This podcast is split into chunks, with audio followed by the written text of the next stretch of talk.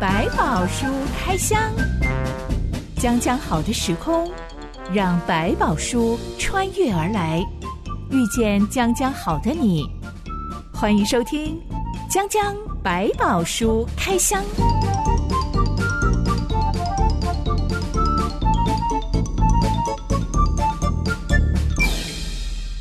百宝书里有百宝，让真心和下凡哥为你开箱来挖宝。Hello，我是真心。 Hello，下凡哥。哲学家尼采说过一句话：嗯，凡杀不死我的，必使我更强坚强大。更强大。被现代人当作励志的一个金句啊！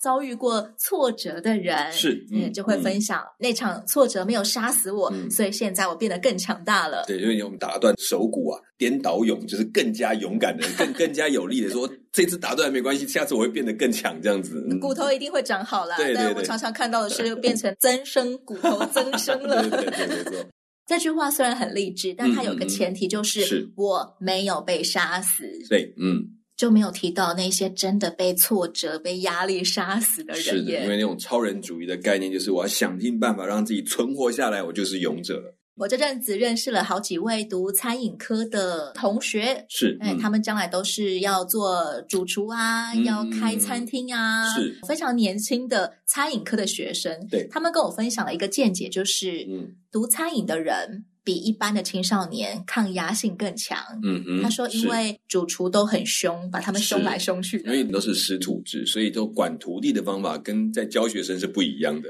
而且每个人都形容说，厨房就是一个水深火热的地方。对嗯你要去冷冻库拿东西，那个冷冻库都是一整个房间的，是是，要零去下翻，数十度对，的。要很小心，会冻然伤后的。嗯拿到炉子旁边，又变成超级高温，汗对，油流浃锅，背，对，又更热，对，搬重物啊，嗯汗流浃背啊是，很劳力吃苦活的是劳工力作活。对，嗯所以他们说他们的抗压性比别人还强。是，嗯但有一个同学就说，还是有人因为受不了厨房工作的高压，嗯就从自家楼顶上跳下来了。啊，真的他在遗书里面留了一些话，说是他觉得没有办法适应餐饮科的学习嗯，是嗯就做这样子的决定。好可惜，其实这种憾事嗯每天都在上演。压力造成的结果也有会变成这种选择，这是很可惜的。有上帝的人，嗯跟没有上帝的人看待压力啊，嗯看待挫折，是眼光上、心态上有所不同吗？其实基本上，我觉得在我们的思考里面，不是成败而已。所谓的压力的来源，其实有时候它会造成一些挫败。那挫败的过程，如果你发现这个挫败本身是有意义的，你就觉得这个挫败可以去面对。当你发现这个挫败是没有意义的，甚至你觉得没有盼望的，你可能就很容易陷入像刚刚讲绝望，我真的完蛋，我这一生都完了，所以我干脆就死了吧，就这样子。那可是对一个有信仰说，没关系，我知道我失败了，没有做成功，我好像一直学不会，我的能力好像不足，上帝在我的眼前，他仍然会使我，即使绝望里面，他仍然有盼望，他仍然有机会。这条路可能走不完，可是我肯定走另外的路。上帝总是要为我开一条路。这个概念就会让他在选择上，在经历的过程，如果过不去的时候，做不好的时候，他可以说：“好，那我看下一次，或者上帝明天再给我一些能力，或者再过一段时间，上帝为我开一条新的路。”这个时候是他能够继续的往前走，所以不用走这种绝路的原因在这个地方。以前背古文的时候，是你都会背到“天将降大任于斯人也，是必先苦其心志，劳其筋骨”，不啦不啦不啦不啦不啦不啦不啦。饿其体肤，嗯，上帝会特 意量给我们这些苦难来锻炼我们变得更强呃壮吗？我相信是会的。也就是说，在新约里面开始谈到，耶稣也曾经说，他来是要给人有生命，并且得的更丰盛。这个生命不是让你活着就好，它必须让你去经过一个很特别的计划在你的身上，让你可以经历到之所以给你生命的目的。我觉得这件事情是每一个人可以重新思考，不论大的工作、小的工作，看起来丰功伟业，或看起来是一介平民，在这过程当中，你都可以找，这都有在上帝计划中的意义的时候，你就可以去认真的去面对它。而当你认真面对每一份工作或每一份事情的时候，你一定碰到困难。不可能不碰到，但是每一份困难都会让你看到跨越困难或经历这困难之后生命的成长，或者是对人生的体会，或者是一些能力的学习，都会在其中带给你好处。其实基督徒当中也有人会为了逃避压力、嗯逃避痛苦而是选择自杀，是，嗯这会有又怎么说呢？嗯，我觉得要看几种情况，一种我们比较碰到情形叫做所谓的病症，比如他碰到了他这段时间发生了忧郁症这种生理影响的状态，大脑生病了，嗯是他就会很容易的选择一些不对的路程。那我们通常也会认为它是一种病症造成的死亡，所以不太设定为一种叫做自杀。那也有一些是真的是可能在过程当中陪伴者不见了，没有人能够陪他走那条路，或者他在那段时间真的其实对上帝已经产生了很多的疑问，也有可能他可能会面对这个结果。那毕竟来讲，不管怎么样，我觉得自杀都是非常可惜的事情。如果真的碰到这么绝望的事情，你甚至可以问：那既然是上帝你给我的，那你帮我，我就交给你了。我只能做到这个地步。你看看上帝接下来帮你开什么路，或者是反而在那个时候，因为对自己死透了，你问我是不是不能再靠自己了？我只能来靠上帝，能不能来求上帝来帮助我？我觉得这也是一个信心的学习，是蛮有机会的。几年前有一部日剧，它讲了一句名言，嗯叫做“逃避虽然可耻对，但逃避很管用是 OK，我我觉得其实逃避这件事，在这并没有不准我们逃避，其实是可以逃避。比如说压力来的时候，你真的受不了，你真的去躲一下，我不认为那是错事。不用担心，上帝不会因为这样看你不起，不会。其实，在那个过程，甚至连逃避都是很重要的过程，会让你可以休息，然后调整，然后给你新的力量往前走。我们其实，比如说我们讲祷告好了，碰到很多压力的时候去祷告，我觉得很好。你可以停下来让自己整理，那个我不太认为是逃避，我比较认为那是一个整理的过程。上帝会带你做那个整理的过程，让你重新去思考这个压力到底对你的生命的意义，跟它可能带来的一些问题跟困难到底是什么，重新去理清它。”。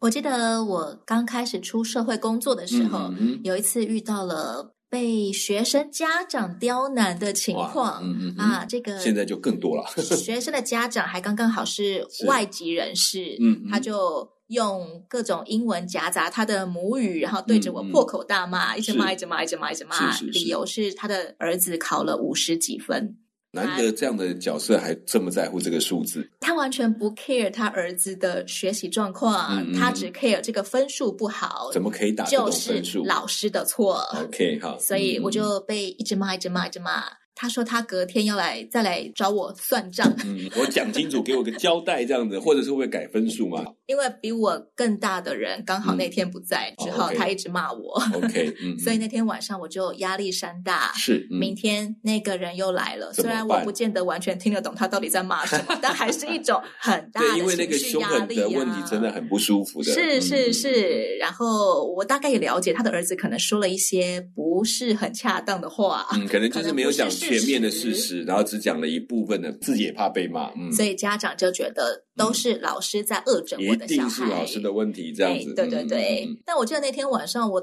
要来祷告的时候，我也不知道祷告什么，可嗯以让那个人明天不要来吗？ 好像也不是一个合理的一件事情。但是也好像只能这样祷告说，可不可以让他不要再来吵我这样子？我记得后来我不晓得为什么我就唱了一首歌，嗯嗯嗯那首歌我不了解歌词是什么，嗯嗯，而且我知道它只有四句话，歌词已呃什么经不记得了，这样子。嗯不是，是我不知道我在唱什么歌词。哦，啊你不知道唱什么歌词？哦，那蛮特别，方言来了。呃，可能吧。 呃，就突然你知道，就哼了一个四句歌词的一首歌出来，对，然后就嗯只有四句话，很像对那种很老很老的盛世的那种啊旋律，传统盛世的但是感我觉也没有这样听过这个旋律。就但想不起哪边听来的。嗯哦我觉得我在唱它的时候越来越平安，我就一直唱， OK 一直唱，重复的唱，嗯嗯，唱到我的心可以平静下来。嗯我甚至平静到没有想要求明天不要看到那个人。 OK，就整个心好像这个调整过来了，好，OK，明天怎么样就交给明天吧，这种感觉。嗯后来隔天的确没有见到他，因为他直接去见校长了。啊，是 这个这个好像没有特别好，我就直接从校长那里得到一个指令，就是嗯单独让这位同学重考一次，嗯哼， 然后要给他调简单程度。嗯是我觉得祷告里面嗯不见得真的会把我们眼前的那块大石头挪开，是，嗯但祷告确实会改变我们的心境。我觉得其实祷告是一个深层的过程，所以可能很多人祷告，就像刚刚讲说，我该祷告啊，让这个人不要来。我觉得那个东西是最开始的时候。可是如果你当你祷告完，你可以停下来一点时间，等候上帝在你心里做工，因为祷告是一个双向，圣灵一定会在当中把一些。心思意念带给你，比如说你最后发现你得到的一个是安慰，你可以不用再为这个事情思考，因为确确实实这件事情不是你的问题，应该说不是你的错，但是在这过程中，可能有一些可以改变的方法，不是你可以做决定的。比如说到最后，校长能够做的决定是这样，那 OK，我们可以照着方法去调整，但是毕竟这件事情的解释很难在现在的教育体制特别为一个学生量身定做他的方法。不管怎么样，校长有这个权柄，那让你不用再去担这个你不应该担的担子。所以你讲的不错，我觉得那个调整的过程，至少让心平静下来，然后你感受到同在。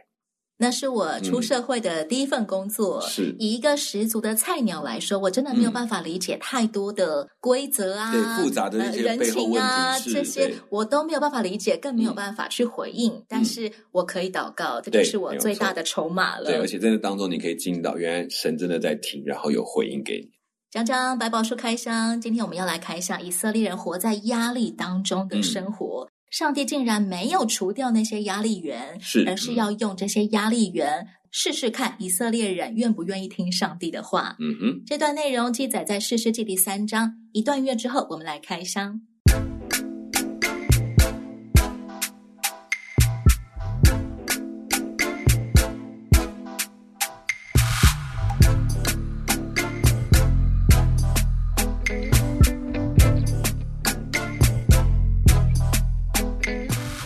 以色列人迁进迦南地之后，跟迦南人、赫人、亚摩利人、是嗯比利洗人、西魏人、耶布斯人住在一起，嗯哼，娶他们的女儿为妻，也将自己的女儿嫁给他们的儿子，又侍奉他们的神明。嗯哼。哎，婚姻怎么会直接连到神 明呢？因为其实在这个过程当中，嫁娶之间，那么一定会有彼此的我们要怎么结婚这个问题，哈，有一些我们条要件。用什么仪式来办是这场婚礼呢？对，那甚至某种程度，他们要求他们的神明同意这件事情，可以把女儿嫁给他们，或者是可以娶他们。这个过程当中，就会交换了很多信仰的东西。所以在这边这一开始这一段一直在描述整个全部的各地的医生跟各地的不同的族群里面发生的一个变化的关系。本来是在当中，好像这些人来做服苦啊，来帮他们做劳役呀、结果发现不是，他们其实不但共存，然后还有很多的互相的来往。谈到已经会结婚了，表示说这中间已经不只是邻居这种概念，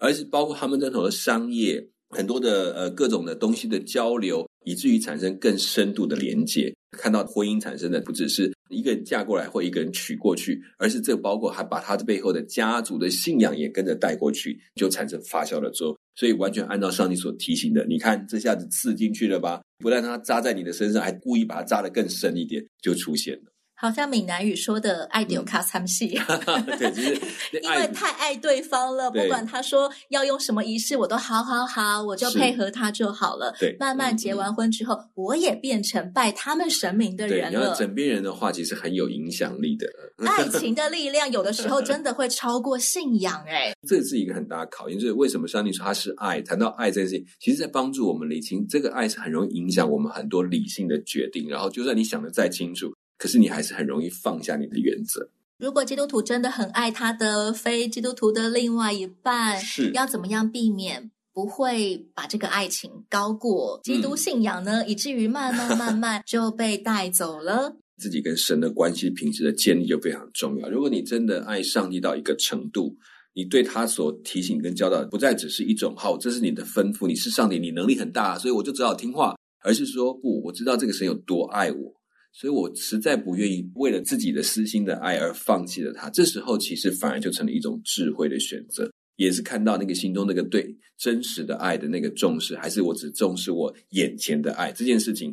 要去思考。还有你会考虑到，我用这样的爱去爱他，其实只是这一时的，我并没办法用上帝的爱去爱他。上帝对一般人来说就是看不见又摸不着，嗯，跟枕边人相 比，枕边人是比较实在，看得见又摸得着。对，所以你发现就业里面开始已经早就谈到信心这个课题，只是他没有具体化谈到这个两个字。你信他是神，而不只是信他只是一个我膜拜的神明而已。怎么样在婚姻当中嗯有所则，有所不妥协啊？嗯，我觉得其实，在婚姻中所以不妥协，就是你自己要先知道什么是你应该坚持的。有时候是你是觉得这个需要坚持吗？这好像也不用，我还是会去聚会，我还是会去这个这个祷告，OK，我都有。然后这样子就是你的信仰生活了嘛。如果只是到这里，你的生活的很多层面只是你把它分割了、切割开来说，哦，反正我对神有交代了。就像我们前面讲的，你到底是过一个以神为中心的生活，还是以自己为中心的生活？太太哦，她喜欢拜这，好啦，我就陪她去，我我爱她嘛。可是我的生活其实那个真正的核心是我，而不是神。如果是神在中间，就像他们的称呼巴利，那是主主的名字的话，那请问你要站在主人的旁边，还是你要帮主人站在旁边？这件事情你就要想清楚了。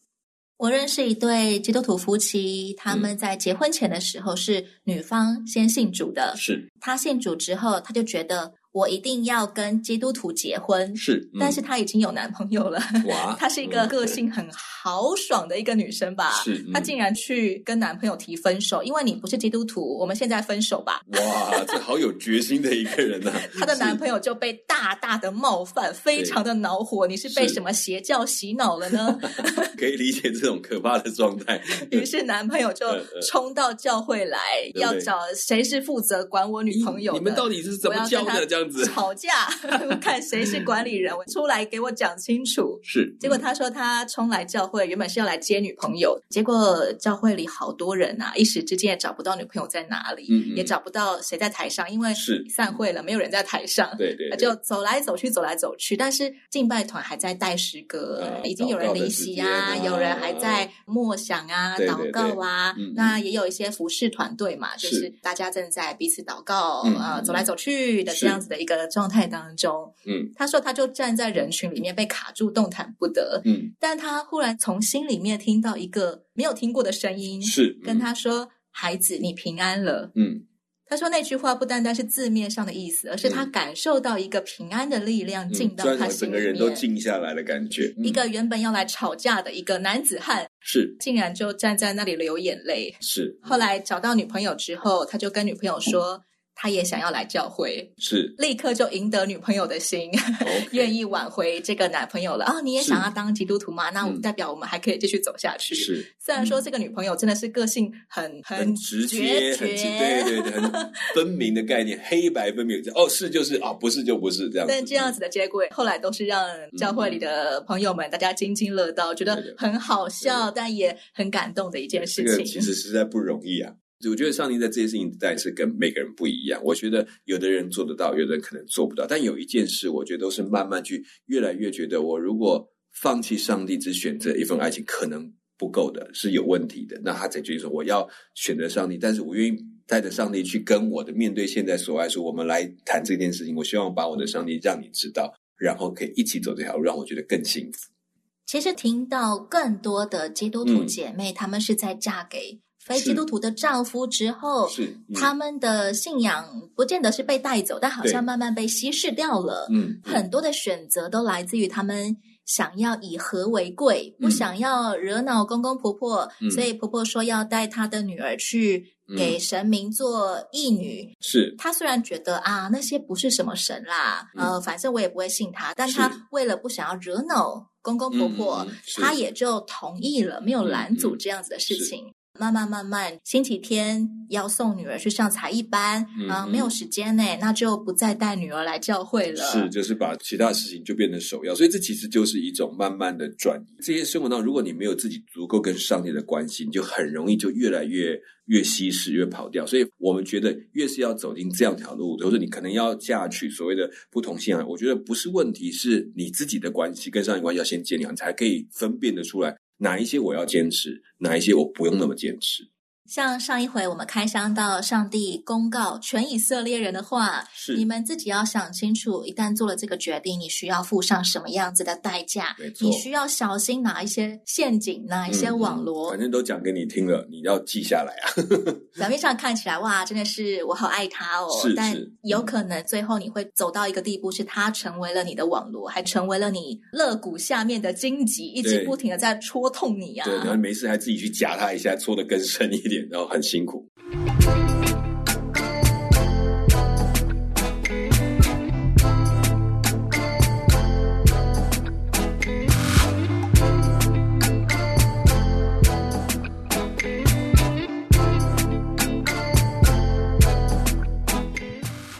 以色列人因为敬拜别的神明，嗯触怒耶和华上帝，是上帝嗯允许其他强盛的民族来攻打和奴役以色列没人。错，嗯以色列人臣服于一位统治美索不达米亚的国王古嗯山利萨田整整八年。他们祷告呼求耶和华上帝，耶和华的灵就降在俄陀涅身上，嗯他就做了以色列第一位史实。是、嗯、这个俄陀涅，我们一定还记得，他嗯是嗯老加勒的女婿，是嗯就跟加勒一样，俄陀涅本来也就是一个英雄。嗯哼。现在上帝挑中他做第一位士师，是有没有一嗯些特别的原因呢？如果他是第一位史诗，那可见他其实离那个时代多近。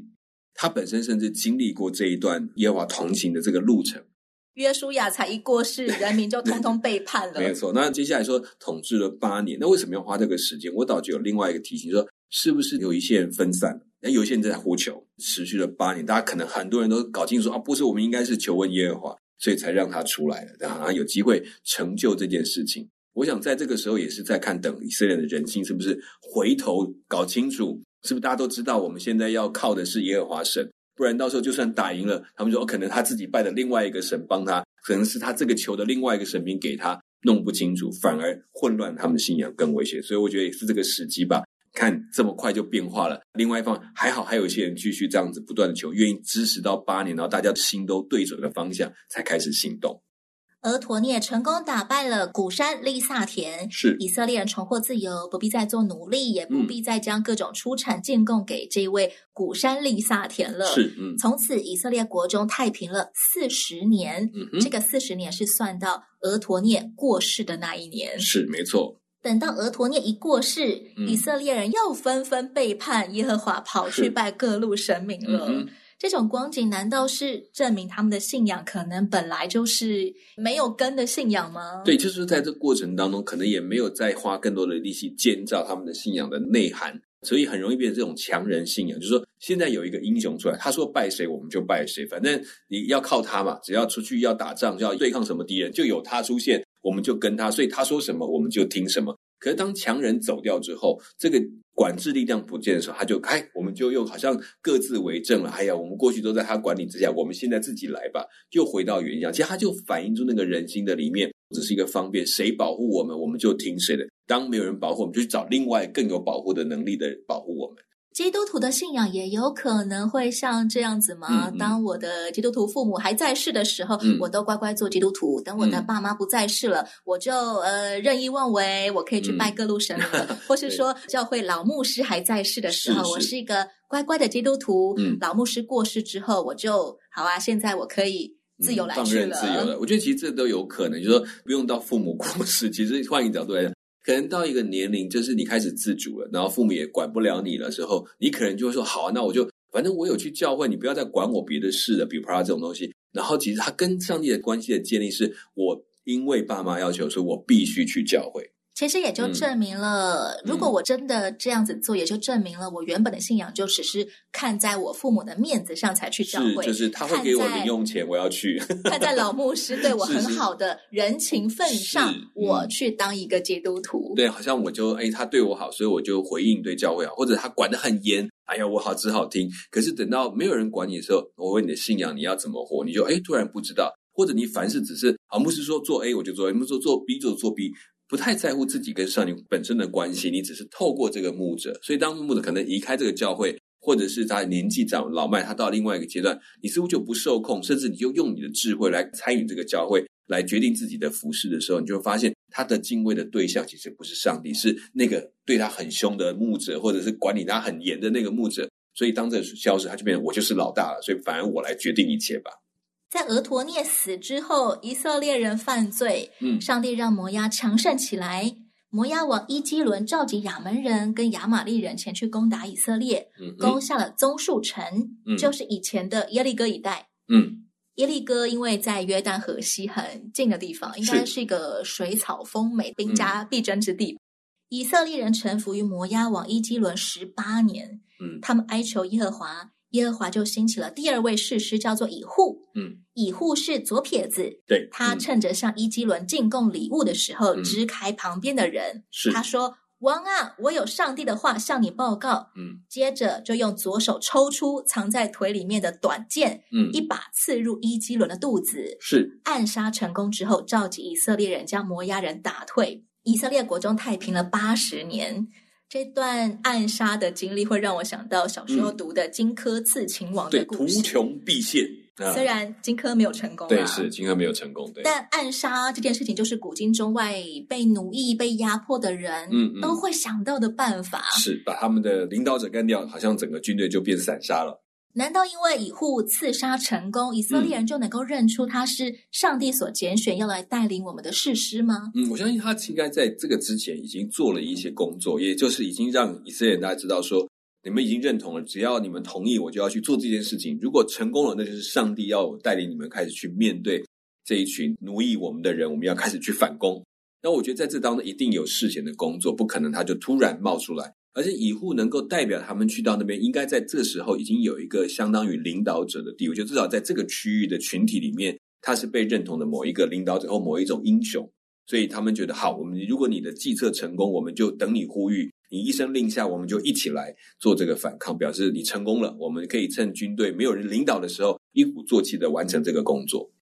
第三位士师叫做山家，嗯，圣经上对山家的记录非常短，只有嗯一句话。是，嗯，他用赶牛的棍子打死了六百非利士人，是，嗯，拯救以色列人脱离非利士人的掌控。嗯哼，山家一个人单挑杀死六百人呢、 是哎没错这，个已经是传奇等级喽。没有，错，这个传奇英雄啊，这种超级英雄也能够让人立刻认出他是新任士师吧？就是用他们身上做的一些来证明他的一个被呼召的身份，或者是用这个能力。所以这边还是某一种对一种强人的一种期待，用一个看得到的能力来表达他是代表者。百姓被吸引到，往往是有一个英雄式的能力的人，让他们可以跟随来追随。所以他们本身还是透过这些人来认出那个上帝的位置。这种境况等于以色列人根本就没有好好去面对上帝啊，他们还是靠着强人来巩固信仰，去跟随伟人，胜过跟随耶和华上帝耶。是，就是他们忘记这上帝知道他们的生命的生活很多东西要怎么去做，他就反正有一个人领导了，我就跟着他去跑，然后呢，他就可以告诉我们应该怎么生活，而不是问这个生活是不是上帝教导我们的生活。所以随之而来，只要在这个人一换说啊，就表示规则拆掉了，而不是说这个规则来自于上帝。我们其实不管有没有这个领导者，我都应该这样去面对我的生活跟我的信仰。所以在这个当中，其实也一直在反映出，在以色列背景，他们这段时间里面，虽然有这么多的过去的经历，但却在现实生活当中没有落实或者传递到每一代的生命当中，每一个人都得面对自己信仰的软弱。以色列人的信仰好像嗯扶不起的阿斗，嗯哼，难道上帝还要继续给他们士师吗？让他们继续仰赖人胜过仰赖神吗？嗯，我觉得他也在证明，就是让以色列人知道说，你看看这件事情，我就已经让你们知道了，你们要不断的教导，不断的教导，你们都不信。所以，我也发现一件事情，也证明说，没有办法有谁靠着别人的信心走这条信仰的路，除非你自己跟上帝建立信心。但他需要一个时间的证明，甚至包括我们今天回头来看这条说，你看这就是血淋淋的教训啊！真的有一群人是这样，你还要告诉自己说我是特别的，我只要如何，我的孩子就会这样子得到这个信仰。不，他必须自己去面对这个信仰。士师记所刻画的时代其实是一场乱世。嗯，今天的基督徒，我们也可以透过士师记来好好醒思一下，嗯我的信仰是不是其实依附在一些非上帝本身的事物上面呢？是，嗯是不是只是因为有人对我很好，所以我去教会？嗯因哼，为有人会督促我，所以我读经祷告。是。嗯如果这一切的事物都不在了，我还愿意紧紧的信靠跟随上帝是，吗？嗯哼，这些都是值得基督徒好好思考的事情。对。如果你自己亲身的这么喜爱上帝给你的话语跟祷告过程，你会发现这真的是对你个人最大的益处。讲讲百宝书开箱，下一回我们要来开箱女性事实。嗯哼，在古代社会普遍以男性为主、为尊、为代表的时代里面，是嗯非常。值得来开箱一下，上帝为什么挑中了女性领导人？嗯嗯哼，我是真心，我是小满哥我们下次再见喽， ，OK，拜拜拜。